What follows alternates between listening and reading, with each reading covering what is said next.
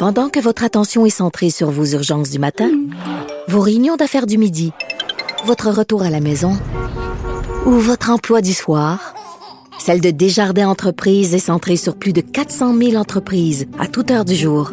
Grâce à notre connaissance des secteurs d'activité et à notre accompagnement spécialisé, nous aidons les entrepreneurs à relever chaque défi pour qu'ils puissent rester centrés sur ce qui compte, le développement de leur entreprise.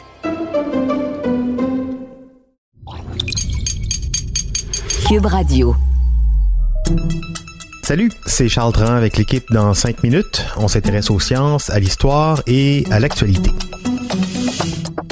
Aujourd'hui, on parle de Noël, et plus exactement des cloches, du sapin, des bas de Noël, de tous ces symboles qu'on retrouve dans les foyers le soir de Noël. On le sait, le sens de cette fête a changé au cours des siècles et la preuve, elle est dans la diversité de ces symboles et traditions qu'on retrouve. Ils viennent souvent de la chrétienté, évidemment. La crèche du petit Jésus, c'est sans doute le signe le plus évident, mais, pas seulement.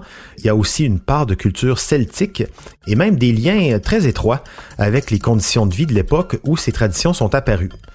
Bon, mais justement, d'où viennent euh, les traditions sous le sapin? Euh, qu'est-ce qu'il y a derrière cette idée d'accrocher des boules dans un arbre, une étoile à son sommet? Baptiste Zapirin nous explique tout ça. Ah, Noël au pied du sapin.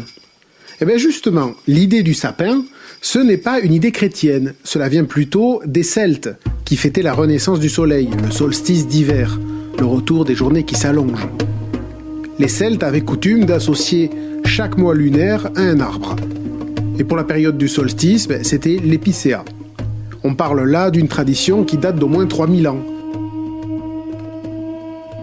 Et puis, au IVe siècle, la religion chrétienne a commencé à s'imposer un peu partout en Europe, y compris à Rome d'ailleurs, où on fêtait aussi le solstice à cette période. On décorait notamment l'intérieur des maisons avec des branchages qui restaient verts même en hiver. Pour mieux faire accepter sa fête de Noël, célébrant la naissance de Jésus, l'Église a fini par reprendre à son compte le sapin, symbole de ces fêtes païennes. Mais à la base, ce n'est pas un symbole religieux donc.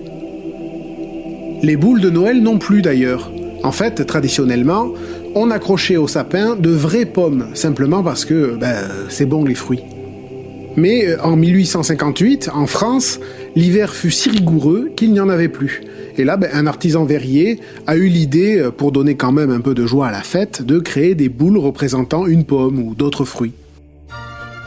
Même chose pour les ampoules de lumière qu'on accroche autour de la maison ou sur le sapin. C'est pas spécialement religieux ça non plus. Les décorations euh, avec les ampoules sont apparues en 1880. C'est la date de l'invention de l'ampoule. À l'époque, utiliser des lumières électriques incandescentes coûtait très cher, mais euh, ça a fini par se démocratiser.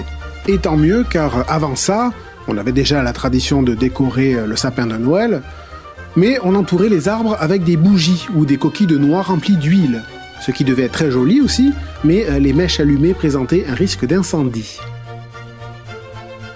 Par contre, l'étoile qu'on accroche au sommet du sapin, ben, ça c'est chrétien. C'est le symbole de l'étoile de Bethléem qui aurait guidé les rois mages vers l'enfant Jésus. On y accroche des cloches aussi sur ce sapin, dans l'esprit chrétien, les cloches éloignent les mauvais esprits, annoncent un événement religieux ou la présence du divin.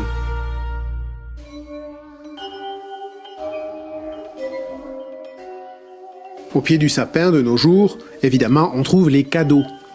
Alors bien sûr hein, qu'il s'agit désormais surtout de faire plaisir aux enfants et aux commerçants. Mais euh, à la base, cette tradition aussi est chrétienne les cadeaux sont inspirés des rois mages qui auraient apporté des présents à Jésus le jour de sa naissance. Aujourd'hui, bien sûr, c'est le Père Noël qui a pris le relais et distribue les cadeaux aux enfants. Mais euh, comme source d'inspiration de ce personnage, il y a Saint Nicolas, un évêque né dans l'actuelle Turquie, qui a réellement vécu entre 270 et 345, réputé pour sa générosité. D'ailleurs, la tradition des bas de Noël, ça vient aussi de lui, D'après une légende sur Saint Nicolas, il se serait rendu dans la maison de trois jeunes femmes pauvres pendant la nuit de Noël, et euh, il aurait laissé tomber des pièces de monnaie dans la cheminée où elles avaient pendu le linge. Les pièces se seraient glissées dans leurs bas, et elles auraient découvert ce cadeau le lendemain matin. Joyeux Noël. Autre symbole chrétien, le hou, qu'on accroche parfois au mur. Selon l'Église, Marie, Joseph et leur enfant se cachèrent dans un buisson de houx pour échapper aux soldats du roi Hérode. Sauvée, Marie a béni le buisson et souhaita qu'il restât toujours vert, comme symbole de protection et d'immortalité.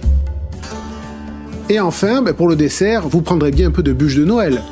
Eh ben, si vous voulez vraiment respecter les anciennes traditions, servez-vous une vraie bûche en bois. Alors ne la mangez pas par contre, hein. contentez-vous de la jeter dans le feu. Car au départ, la tradition de la bûche, c'était ça, alimenter le feu du foyer. Une coutume qui remonte aux cultures celtes ou scandinaves, bien avant la christianisation de l'Europe et du calendrier des fêtes.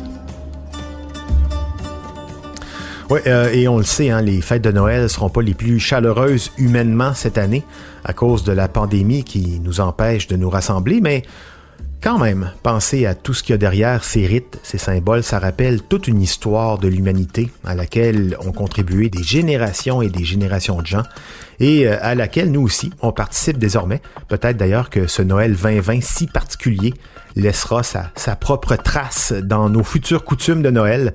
Merci Baptiste Zapirin. C'était en cinq minutes.